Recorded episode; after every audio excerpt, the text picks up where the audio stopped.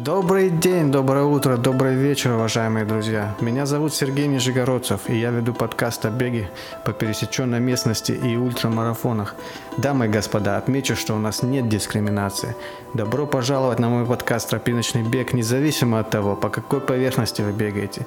Будь то тропинка в лесу, асфальт в городе, резина тредмила или даже поверхность воды.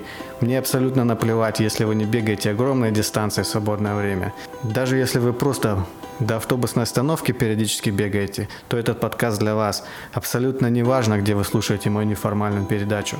На тренировке, на работе, в машине, в метро, на лекции, поедая пельмени. Если вы не верите в дурацкие мифы, что бег вредит коленям или что бег для молодых и здоровых, то вы слушаете правильную передачу. Итак, начнем. Эпизод 19. Как я финишировал 110 километров трейла в Суздале. Для беговой мотивации размещаю беговой отчет о том, как я преодолевал трейловый забег в окрестностях Суздаля протяженностью 110 километров под кодовым названием ГРУД-100 в конце июля 2018 года.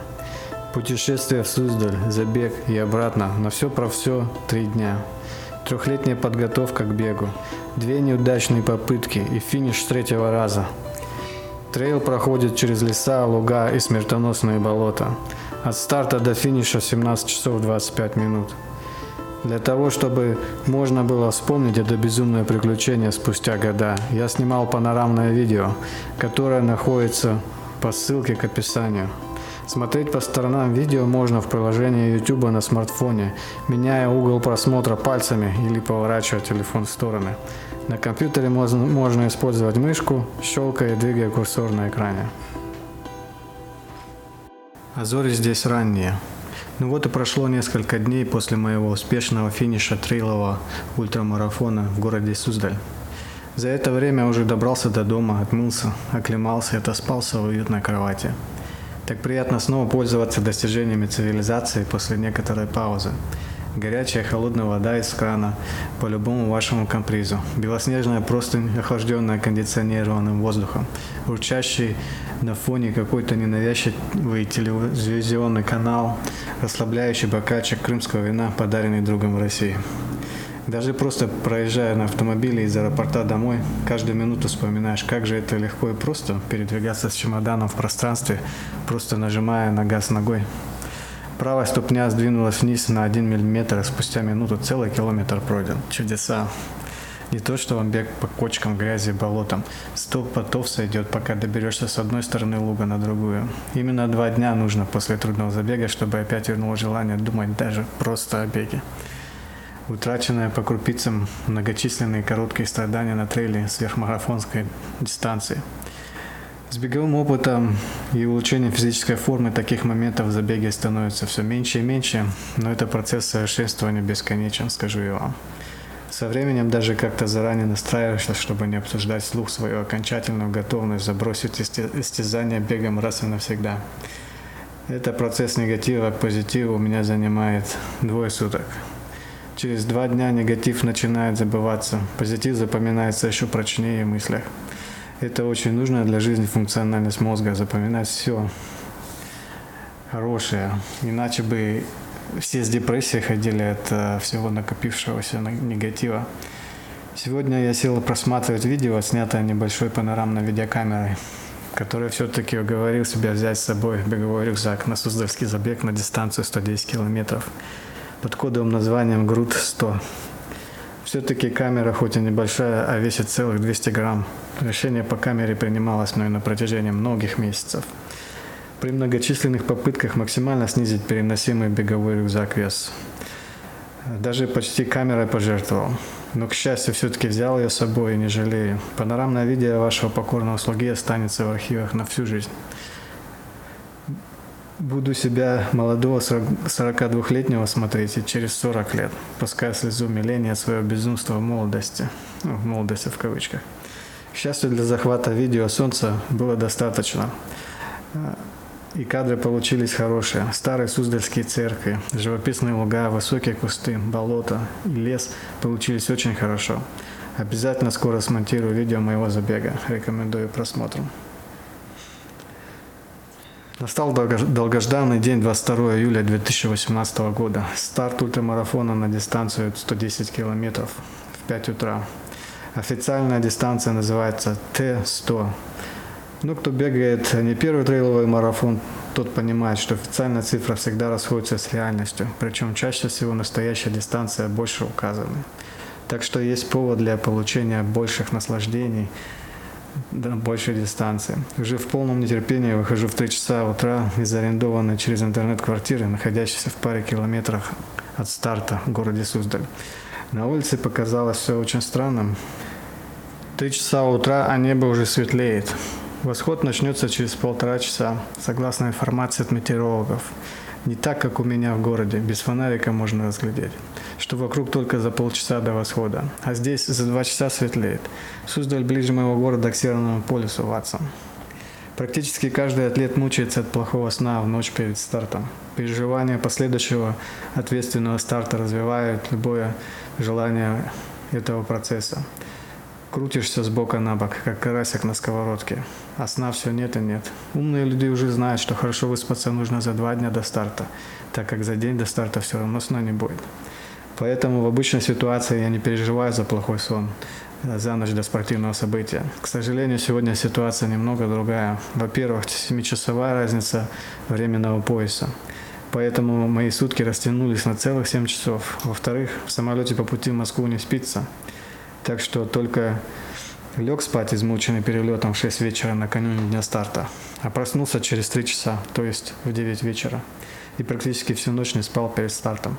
Вот теперь бреду, не торопясь, через пустынные древние улочки старинного Суздаля и размышляю, как же я себя буду чувствовать 12 часов спустя, пробегая где-нибудь в лесу по пути к финишной линии. Буду ли я хотеть спать? Странное ощущение на улице. Светло, а людей не видно. Не то, что у нас как светло станет, так собаководы выводят питомцев на улицу. А здесь так ни одного человека не встретил за эти полчаса передвижения к старту. Только одна собака забрехала в одном из дворов. Да и какой-то кот поприветствовал любопытным взглядом из закрытого окна избы. Проходя к территории отеля ГТК «Суздаль», увидел россыпь палаток на берегу местной речушки. Красивое сочетание Суздальского монастыря, этой маленькой речушки и разноцветных палат палаток в, тусклых, в тусклом предрассветном свете. Впечатлил этот вид. Очевидно, что это мои будущие братья по несчастью приехали на забег. Захотелось что-то громко крикнуть, поприветствовать их спящих, но понимая, что нехорошо незнакомых людей без причины будить, сдержал мой порыв. Подошел к старту где-то в полчетвертого, а здесь уже зародилась какая-то жизнь. Добрые волонтеры собирали других добрых волонтеров, давали друг дружке какие-то указания, о чем-то оживленно разговаривали. Обратил внимание, что большинство волонтеров молодые люди. Отличается волонтерский состав от трейловых забегов а, в Америке. Среднестатистический волонтер США это 40-50 лет, каким-то образом связанным с бегом. В Суздале же это в основном молодежь. Думаю, что это очень хороший знак, когда люди волонтерят с таких ранних лет. Через 20 лет трейловый спорт России будет не узнать. Сдал один из своих мешочков в камеру хранения и сел на стул в большом шатре, подальше от ветра. Хоть температура и была 18-20 градусов, но как-то привык бегать при 26-30 градусах у себя дома, поэтому и мерз. Но при утреннем беге при таких 20 градусах мой организм был счастлив такому подарку. Рядом в углу разделительной стенки в шатре лежал какой-то молчаливый гражданин на удобно расставленных стульях два ряда. Как оказалось, уже после моей попытки заговорить с ним, гражданин не разговаривал ни по-русски, ни по-английски. Звали его Саид. Он показал мне майку с указанной страной Марокко при моей попытке, при моей попытке завести с ним разговор, показывая жестами, что не понимает. И я после видел на большом на общем участке трассы для дистанции 50 и 100 километров, как он бежал очень быстро на дистанции 50 километров, и поэтому обогнал даже нас, тихоходов, старшова, старшова, стартовавших полутора часами раньше его. Оставался всего лишь какой-то час до моего старта этого трейлового забега праздника. Это моя третья попытка. Я стартовал в Суздале в первый раз на дистанции Т-100 в 2016 году. Узнал о существовании забега Груд Груз значит Golden Ring Ultra Trail. Узнал о существовании забега груд в Суздале случайно. Так уж получилось, что в 2015 году решил начать бегать в 39 лет. До этого бегом занимался... Нет, до этого бега не занимался никогда. Решил заняться ультрамарафонами и подумал, как это было бы хорошо финишировать 100 километров ультрамарафон к своему 40-летию. Желательно бы совместить с поездкой в отпуск в Россию. Зашел в интернет-поисковик, набрал ультрамарафон 100 километров Россия. Ответ был, был выдан, забег в Суздале. В голове сразу созрел отменный план. В распоряжении был год на подготовку. Можно было начать с небольших ультрамарафонов местного пошиба и двигаться со стандартной тренировочной программой, найденной на просторах интернета. К сожалению, интернет-планы не работают для всех. Они не учитывают первоначальную подготовку человека – возраст, беговой опыт и так далее. Поначалу все было без проблем. К маю 2016 года беговые месячные объемы нарастали комом. Проблема возникла в июне 2016 года, за месяц до Грута. На, одном из длинных, на одной из длинных тренировок, выходной день по пути домой, после половины пути возникла серьезная травма. Это я уже спустя год узнал, что это был синдром подвздошно-большеберцового тракта. Тогда не знал, что это. Перешел на шаг и добрался до дома. В июне 2016 больше не бегал. Ждал, пока заживет. В Суздаль на старт приехал в непонятных чувствах. Вроде не болит, но через несколько часов может заболит. Так и произошло. Спустя треть пути сошел с дистанции. Первая попытка не удалась. Ну и что теперь сдаваться? Не думаю. Решено потратить второй год беговых тренировок на подготовку к Груту 2017 года. Сказано, сделано, все по-старому, накатанному. Новый интернет-план, несуразное наращивание беговых объемов. Та же самая травма в июне 2017 года. Обидно. Бегу на тренировках опять не быть. Заживляем травму. Но все равно на старт приехал. В этот раз во второй попытке удалось пройти две трети пути, прежде чем сошел с дистанции. Ну, видно, что уже прогресс, дистанция растет. Ну, честно говоря, желание ехать в третий раз в Суздале в 2018 году пропало.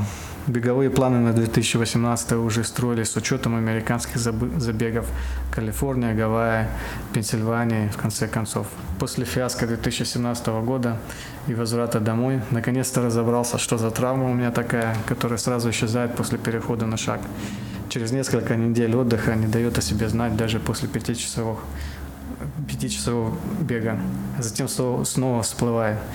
Решение синдрома оказалось простым. Как только почувствовал дискомфорт в колене, начинаю следить за поворотом носка левой ступни, пытаясь отвести его в сторону на пару миллиметров при беге.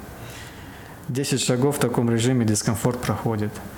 Также спустя два года тренировок я стал скептически относиться ко всем этим планам из интернета. Даже книжки серьезных тренеров, содержащие какие-то табличные планы, можно уже серьезно не воспринимать. В 2017 и 2018 происходит моя беговая эволюция. Постепенно применяя методику Фила Мафетона к повседневной жизни. Стараюсь правильно питаться. Начинаю получать больше удовольствия от бега на низких сердечных оборотах, как доктор Фил советует. Понятно, что скорости бега падают с падением интенсивности, когда следишь за сердцебиением. Нужная дистанция на тренировке проходит медленно, особенно в жару. Поэтому требуется новый, более качественный тренировочный план для подготовки к 100-километровому забегу. И он найден. Вместо набора еженедельной дистанции в милях и километрах перехожу на обычный подсчет времени еженедельно потраченных на бег. Тренера, известные у нас компании CTS, применяют похожий подход и рекомендуют тратить 9 часов в неделю на бег в течение 6 недель, ведущих к старту 100-километровой дистанции.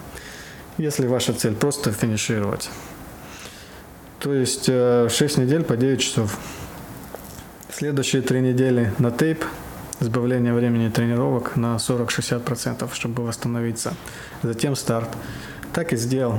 Бегал не спеша по трейлу в местном парке 4 раза в неделю. Кому-то покажется, что редко тренировался. На предыдущие два года я бегал по 5 дней в неделю. И это оказалось слишком много для моей физической формы на тот момент. По субботам я бежал-шел 6 часов. Остальные три дня недели в неделю по часу, по два бегал. Так и получалось по 9-10 часов в неделю. Было хорошо, никаких вам травм, восстановление после долгой тренировки за день-два. Еще и свободное время остается, например, для занятия написания музыки. Единственный недочет моего тренировочного плана был в том, что я не смог тренироваться на, на похожей поверхности забега груд, как советуют специалисты трейл-раннинга. То есть нет у нас в окрестностях никаких болот, а грязь можно найти только после большого дождя. Так и бегал на своих сухих скалах, по корням деревьев, по корням деревьев со средним набором высоты. Как оказалось, набор высоты всего лишь помог похвастаться перед друзьями, когда нужно было по лестнице на автомобильный мост на трассе Грута вверх-вниз ходить пару раз. Старт. Выбегаю одиноко в город, сбавляя обороты, пропуская бегунов. Торопиться мне особо некуда, нужно все равно разогреть сердечно-сосудистую в первые 2-3 километра. Вот и бегу медленно. Так и оказываюсь в хвосте, в хвосте забега. Здесь и встречаю старого друга Олега. Он тоже любит стартовать в числе последних. Познакомились мы с ним при моей первой попытке преодоления 100-километровой трассы в 2016 -м. С тех пор и дружим. В этот раз он решился со мной, со мной начать со старта, а дальше уж по, по обстоятельствам. Ну что же, побежали. Так вот за разговорами двигались. Поэтому мне Поэтому мне, чтобы не остаться сразу одному со старта, пришлось бежать быстрее запланированно первую часть пути в компании с Олегом. Зато за, разговорами время быстро бежало. Да, окрестности более красивыми казались. Так и бежали почти без остановок первые четыре часа. Промелькнул старинный и по-современному опрятный Суздаль. Купола церквей на горизонте встречали и провожали нас в достаточно ясную погоду. Ярко-красочные луга радовали глаз всевозможными зелеными оттенками – Мелкие дикие цветы разбавляли ландшафт. Ветер не спеша раскачивал осоку, временами стоявшую высоко, высоко, с человеческий рост, рядом с узенькой тропинкой. Этот шелест на уровне головы успокаивал нервы и предрасполагал нас с Олегом к долгим диалогам и, и даже монологам. Однажды Олег даже от удовольствия, получаемое бегом и живописными видами, затянул неизвестную мне песню, заставив меня улыбнуться еще шире. Так и пролетели пер... весело первые 40 километров. И вот в очередной раз лук кончился. Мы внедрились в лес, и постепенно дорога привела нас к первому участку с грязью. Сразу стало ясно, что приближаемся к болоту, щедро нарисованному на карте в виде большого пятна. Стараясь не сбавлять хода, я расталкивал кроссовками эту мягкую поверхность. Вроде проблем не возникало. По-прежнему старался придерживаться графика поедания 200 калорий в час, чередуя гели и гематогены. Но, как оказалось позже, чересчур много энергии уходили на вытягивание кроссовок из грязи. Спустя некоторое время меня впервые после старта посетила темная мысль о том, что на следующем пункте питания на 69 километрах было бы неплохо свести с дистанции. Мысль пришла внезапно, шокируя своей убедительностью. Я испугался, что и в третий раз сойду и не дойду до финиша. Опять зря тренировался, зря потратил целые сутки, чтобы добраться до Суздаля. Этого не должно случиться. Я сразу принял самые правильные данной дистанции две экстренные меры. Рассказал Олегу о моем желании, попросил довести меня до пункта питания на 69-м километре.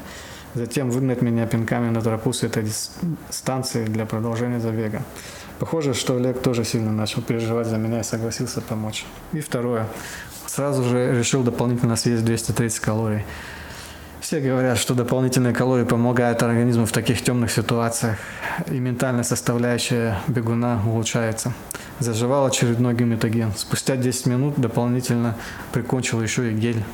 Уже через 15 минут отпустила, и мысли про сход с дистанции покинули, и, к счастью, больше не возвращались.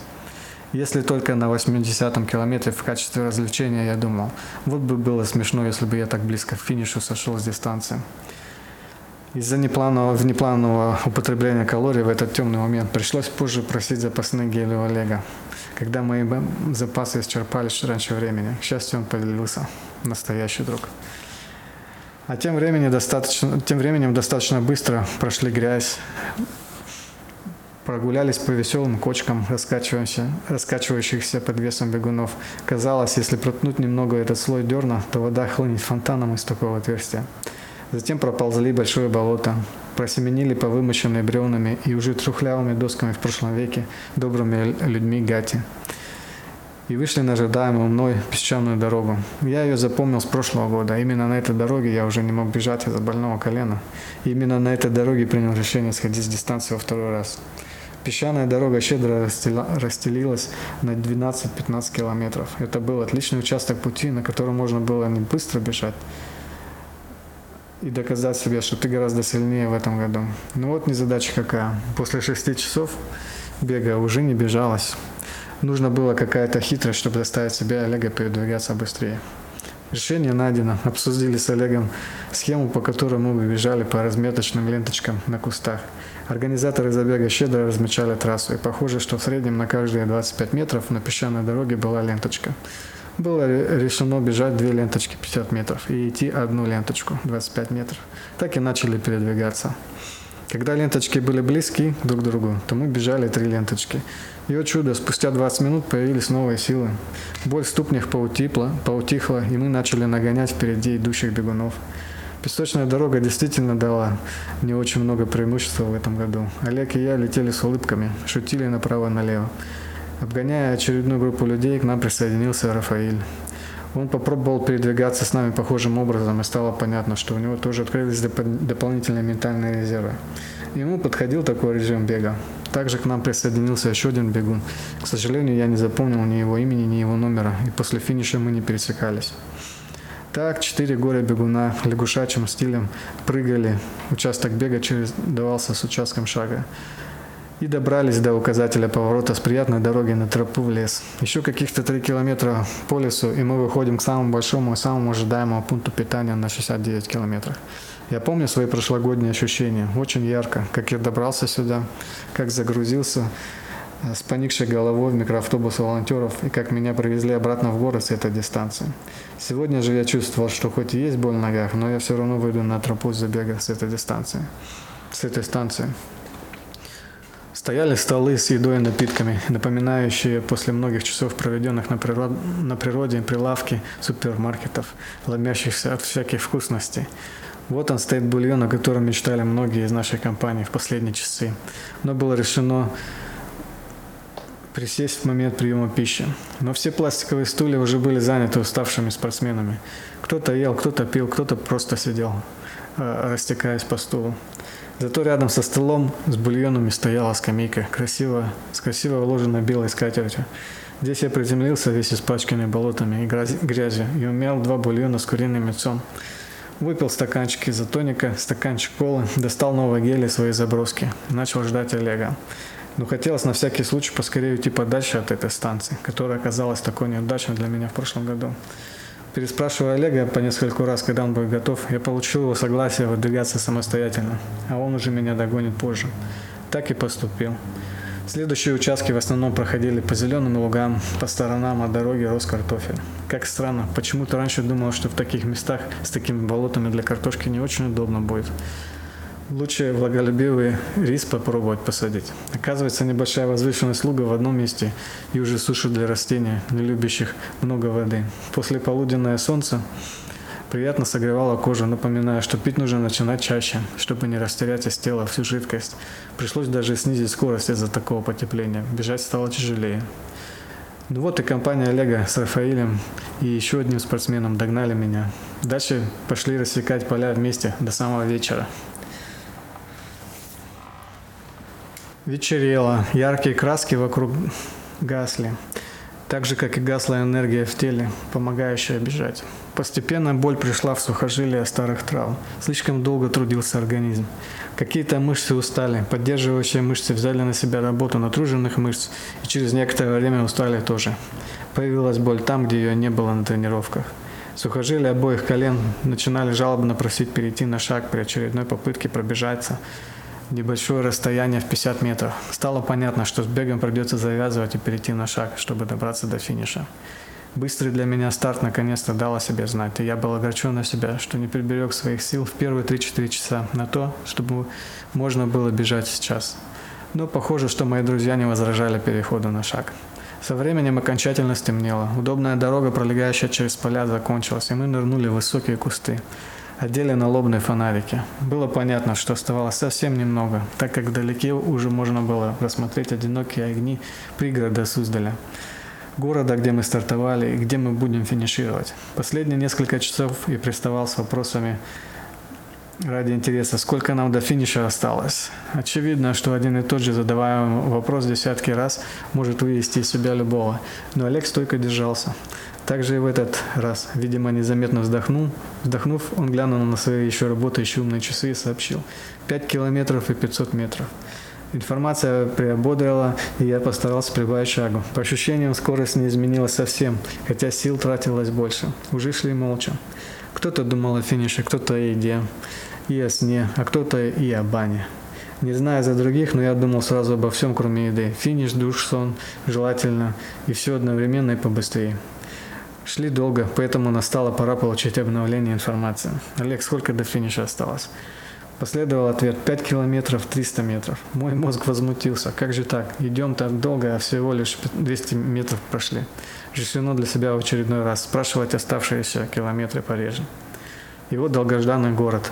Прыгнувшая под ноги асфальтовая дорога придавала сил и настроения. Вдоль дороги то тут, то там встречались подбадривающие волонтеры и просто наблюдавшие прохожие. Но все равно никто из нас бежать не собирался. Было начало 11 вечера. Вдруг впереди стало видно группу молодых людей на обочине, громко разговаривающих между собой.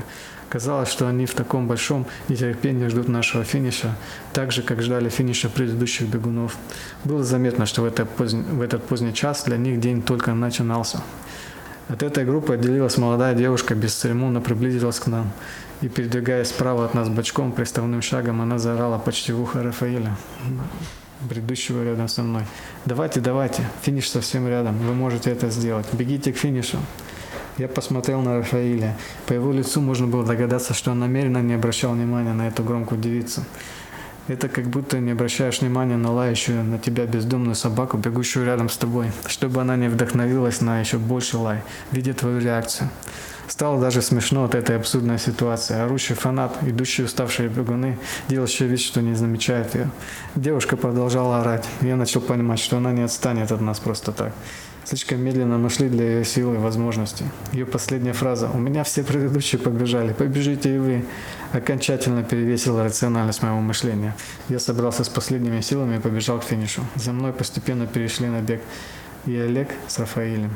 А вот и финиш в темноте. Видно горстка встречающих друзей, волонтеров в проеме недавно установленной финишной арки. Стойко оста- оставшихся встречать и поддерживать спортсменов уже после закрытия финишного городка. Уже не было ни шашлыков, ни радиоведущих, ни фотографов. Вот оно вручение медали финишеров, обнимание друзей, знакомых и еще кого-то. Много рукопожатий налево и направо. Жаль, что лидера и вдохновителя Грута Михаила нигде не видно. Хотелось бы услышать поздравления и с его стороны, но, видимо, в столь поздний час у него другие организаторские дела. Вот это одна из основных, из основных пробегов длинных дистанций, по моему мнению. Чем больше медленнее добегаешь до финиша, тем меньше людей тебя встречают. Все, все, сверх, все, сверхдистанция пройдена. Сажусь на стульчик. Переодевание свежую одежду и сухие тапочки доставляет неимоверное наслаждение, как будто заново родился. К сожалению, уже окончены выходные дни, кончается необычное воскресенье, пора собираться и домой. Завтра понедельник, и с раннего утра программа возврата. Москва, Шереметьево, самолет, Нью-Йорк. На душе легкость от проведенного дня на природе в замечательном путешествии. В теле боль от мегадистанции. Что же дальше? Вернусь ли я в Суздаль? Хотелось бы. Надеюсь, обстоятельства жизни сложатся так, что вернусь в этот прекрасный край снова.